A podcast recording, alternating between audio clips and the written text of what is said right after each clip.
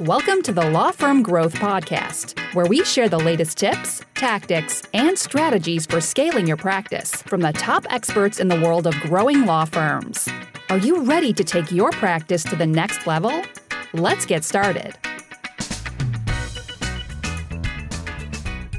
Hey, everybody, welcome back to the Law Firm Growth Podcast. I'm your host, as always, Jan Roos, and I am here today with an episode about how to beat procrastination for you, your staff, and your clients. So, this is something that I'd referenced the other week in our podcast about the fear of success, and I was kind of on the fence about uh, whether it was necessary to make this podcast. But in the last uh, little bit, we've actually seen that this is a little bit less um, of a known solution to an issue uh, dealing with procrastination, dealing with the fear of failure, which I really think undercuts a lot of this stuff. So, um, just to kind of bring you guys into the world of Case Fuel, uh, we had five webinars that were launched for clients uh, this last week, or scheduled for launches last week, and we only ended up getting two of them on time. So, I wanted to think and say, what, really, why is that? Why did that happen? So, um, in a nutshell, you know, procrastination led to most of these situations, but you know, obviously, this was an issue for a couple of the clients. They all had kind of the same resources, but uh, we're kind of looking into why this happened, me and my customer success manager. So uh, basically, wanted to kind of dig into this. So a little bit of background: um, I am a recovering perfectionist and also like a really, really hardcore rationalizer, and I've basically had to deal with this my entire life. So um, I still deal with it from time to time. It kind of creeps up and rears its ugly head. So it's something that I've had to deal with my entire life. But um, you know, because of my ongoing struggles, I've had to really learn how to understand that every single time it comes back, and I've had to understand it from a lot of different angles. And it's kind of cool because on the on the end of it, I've I've kind of ended up creating these systems that I've used not only for myself but for my staff and ultimately for clients as well. So um, it's kind of cool because basically, you know, you can get this in um, you know, basically any business you have these moments where it's it's lead a horse to water and you can't make it drink. So I really hope that in addition to kind of helping you understand this for yourself, uh, this can hopefully be a toolbox for you and your staff and your clients next time you end up having one of those situations. So um, the first one. So basically, a lot of procrastination boils down to the fear of failure. So first of all, I think fear of failure is one of those things that it's it's easy to kind of say, yeah, that's not really me, right? You know, no one's saying you're scared, but like, you know, you're obviously, you know, you're you're a big tough entrepreneur, you're a lawyer, all that kind of stuff. You've dealt with fear in the past. But it's really not about a direct fear. Um, in my book, it's really more about losing an idealized outcome that's very comfortable to go back to in your head. So, if you've been kind of paying attention to these solo pods, I, I mentioned dopamine a lot, and dopamine is, is the happy chemical in your brain, and you really get it. Your brain will trigger the release of dopamine when you have an anticipated outcome that's positive in the future. So, you know, one of the really great ways to short circuit this is to think about something that you're about to do and feel good about how good it's going to be when it plays out. So, you know, if you can think of the example of running a marketing campaign or a webinar like these clients were, you know, they're thinking about, oh, wow, it's going to be so good. We're going to, you know, open up the calendar. We're going to be booked, you know, booked sun, uh, you know, sunrise to sunset. And then, you know, I'm already counting the, uh, I'm already counting the money in my checking account. But again, it's like, you know, try paying your office rent on those dreams next time and let me see how it goes. So you're able to feel just as good from thinking about the outcome as you are to dealing with the reality. But the issue is that the reality has a lot of warts that can come out. So basically, you know, we want to postpone uh, the having to deal with those issues, and that's really that's it's really the idea of what we're going to kind of go to in, in, order to address this stuff. So you can kind of think about it in, in some ways. You know, there may be very specific issues that you want to deal with, but there also might just be a generalized idea of you know what's going to what's going to happen if if this doesn't end out the right way. So we're going to kind of go to a couple different strategies that you can use to deal with that. So the first strategy is to name them. So um, this is something that I actually took from Tim Ferriss, super great author. He refers to this practice as fear setting. So, a lot of the times, too, this is really helpful for people that are rationalizers out there, myself included. So, you kind of have this very generalized thing. You don't really want to say, hey, this is something I'm scared of, but you also don't want to really put things into words. But again, that also happens to be one of the things that ends up killing these. So you really want to just take down um, that that negative, nebulous feeling that you don't want to go to, and just get it down into something concrete, right? So I, I, do this still from time to time. You know, literally, I'll sit down with a blank sheet of paper and a journal or whatever, and just bullet out everything that you have that might be bothering you. And just kind of try to go free form with it. Um, and then you know you take some time and then you'll end up with a list of these things that might be bugging you or might be problematic to deal with in the future. But the thing is that once you have everything down you're able to kind of think about contingencies. And I'm actually just going to go into a little quick, uh, quick sidebar. So this is a conversation that came up the other day with me and, uh, and an employee. But basically, there's this whole concept of um, I heard this. I'm I'm trying to figure out where it might have been a Zig Ziglar or one of these you know old school personal growth guys. But there's actually the real principle of um, lion taming. So if you ever think about the old school, you know, circus lion tamers, you've got the the guy with the whip, and he's also got the chair. Uh, he's got the chair, right?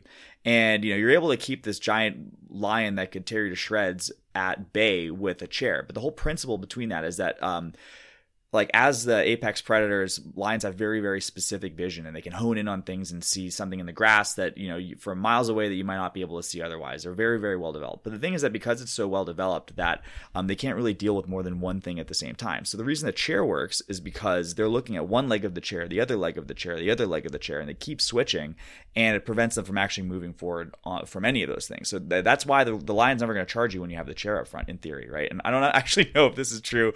Um, don't uh, go into the African savannah and uh, tell people that I gave you endorsement to do that because I don't actually know. But as a metaphor, it's pretty useful, especially for this procrastination stuff, right?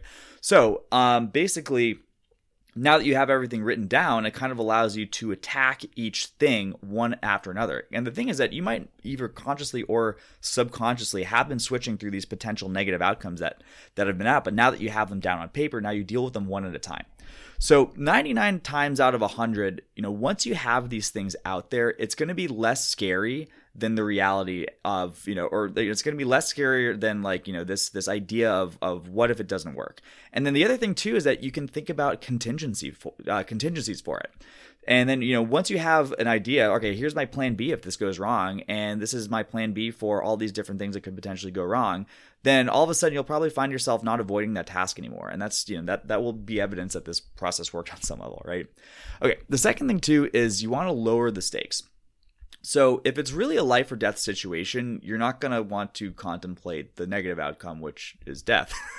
so, in practice, it's really easier to move on stuff when you don't have all your eggs in one basket. And again, it's like if you've gotten yourself into a bad position, um, this is just one of those those situations where it's obviously better not to get in that bad position. But I'll kind of show you how that's connected with the whole problem of procrastination as a whole. So, ironically, chronically procrastinating on stuff often forces you to have all of your eggs in one basket. So if you think about it, if there's a person, uh, you know, let's just say, you know, another law firm owner, they can launch a new marketing initiative every day. And again, that's ridiculous. No one would do that. But in theory, versus somebody who would launch a marketing initiative every year, then that other person's going to have a lot more irons in the fire. And again, I'm, I'm just using this as an example, but um, basically, when you have something that takes forever to get things going, you don't really have a lot of options to work with. Um, or, and this is something we see super commonly, a lot of the times people like to procrastinate on stuff that will lead to billing more from your clients, right? So if you get to the point where you've been doing this for a month, six months, a year, you actually might be in more of a you know desperate situation cash flow wise than you would be otherwise. So those are kind of two ways that procrastination can lead you to the being the point where you know your eggs might be more in one basket than you'd like. So basically, you know, it's worth keeping the habit of avoiding procrastination because it's actually going to make the stakes lower in the future, right? So basically, you keep this positive momentum, you can launch things a little bit quicker. And again, you're not going to go from a year to a day. It's probably not advisable to launch something new every single day. But um, basically, you know, you're if you procrastinate more, you, you might find yourself in these life or death situations a little bit more frequently. And next time, if you do, and that happens to be you right now, or it happens to be you in the near future, next time, you know, I want to just you know take a note and make a promise yourself. You know let's look at the, the conditions that might have led to us being in these these this desperate dire straight situation. And then just make a note of here we're going to commit to procrastinating to not make sure that we're in this situation again. Okay and the last one and this is kind of um, both well it's the, it's the simplest but it's definitely uh, not the easiest right? And that's getting used to improvising and this is something that I've seen a lot in the most successful law practice owners that I've had the fortune of working with. And basically, you see these people making decisions a lot faster and having a better attitude about a lot of this stuff because they're genuinely not worried about the negatives, right? So this isn't about just kind of rushing into stuff being foolhardy because they really wouldn't be successful if they if that was the strategy, right? Like they've gotten to the point where they've gone through the fire a bunch of times and they're successful. So it kind of gives you evidence as, as to this strategy sort of working. But basically, you know, my theory on this is that, you know, you at some point in business, you get to the point where things have gone wrong so many times and they've figured out a way to dig themselves out of the hole so many times that the fear of getting in the hole doesn't matter anymore. You know, they know that they've got the shovel, they can dig themselves out every single time. But here's the catch is that, you know, you don't really have the confidence in being able to do that unless you've gotten in the hole a bunch of times, right? And the way that you do that, again, not to sound like a broken record, but it's by not procrastinating. So you'll tend to see this with the law firm owners that are further in the career, but every once in a while, you'll see somebody who's a lot earlier. Um, we actually have a client we recently started working with. This guy's 29. He is fantastic, and he's able to move fast on stuff and do really, really well for himself. But again, that's not something I'd expect for most people that are 39 or 49 sometimes. But um, it really doesn't have to be about the time that you've spent in the game. It's times that you've gotten in that hole and dug yourself out, right? So there's kind of an old quote that relates to this. It's that the master has failed more times than the beginner has ever tried. So again, like I said, it might be 10, 20, 30 years before most people get to this, but if you really really want to lean into the fear, you can get there in less time. But, you know, that's the reason it's so rare in practice is because leaning into the fear sucks. It's hard, right? But again, once you get through that, it's really rare to see people going back. You don't see people, it's like you generally, you'll see that the most experienced, the most successful business owners will generally make a decision and move forward and procrastinate the least. And it's very rare to see somebody go back to that. So I, I really kind of think of this as, as sort of an evolution that every business owner goes through. Um, but again, it's like this is kind of the principle of why it happens. And again, this is this is the end goal. This is where you want to get. But um, you know, this is again, it's the best version, but it's the hardest at the same time. So those are kind of three things to deal with the fear of failure but i also wanted to mention something which which is another really big fear. So again this is something that is going to be more useful. Obviously the last three have, have been more about leading yourself but this last one is about leading your staff and actually leading your clients as well so you know, uh, it's not very natural for most people to go, you know, life coach rah rah on your co- on your on your employees and your clients certainly, but you know, there's kind of a, another huge invisible objection to procrastinating on, on, on stuff, and that's not knowing what the next step is. So, um, time for a quick story. So, you know, since the beginning, we've always been doing lead generation for law firms, and you know, best case scenario, you have somebody pick up the phone right away. But, you know, even the biggest firm are going to get to the point where they're missing calls or they have somebody who fills out a form as opposed to calling, etc. So basically everyone's going to find themselves in a position where let's say, you know, you or your assistant have 5 people that you need to call back. And in practice, we see people procrastinating on this a lot. It's very easy to procrastinate on because basically anything that we mentioned above is a reason not to do it. But something else that we kind of introduced that made a huge difference to helping this was answering the question, you know, what do I do next? So there's a lot that's like wrapped into that. So if we kind of take this same example again, your your your thing is you have five phone numbers, you got five names, and you have to call people, right? And there's people who see that as a task, or generally, you know, more extroverted people. If you have experience in outbound sales or working in a call center, or something like that, that's really really easy. That's just like, hey, look, you know, it's like taking out the trash.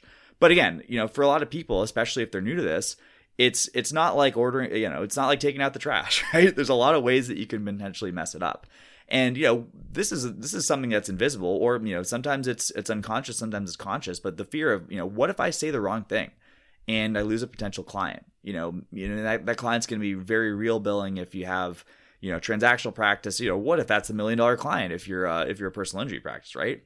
So it's better to wait until you know what to say. And that's uh, you know that's that's kind of the voice that people say in their head. And again it'll probably get to the end of the day and now you haven't called any of those five people. And now those things are, are five days old or, or, or day old. And you have the guilt on top of all the reasons that you had not to call them yesterday. So in practice it just ends up snowballing. It's really really a bad situation. So the way that we ended up solving this for our clients was just providing specific scripts on what to say. So again taking that question what do i do next?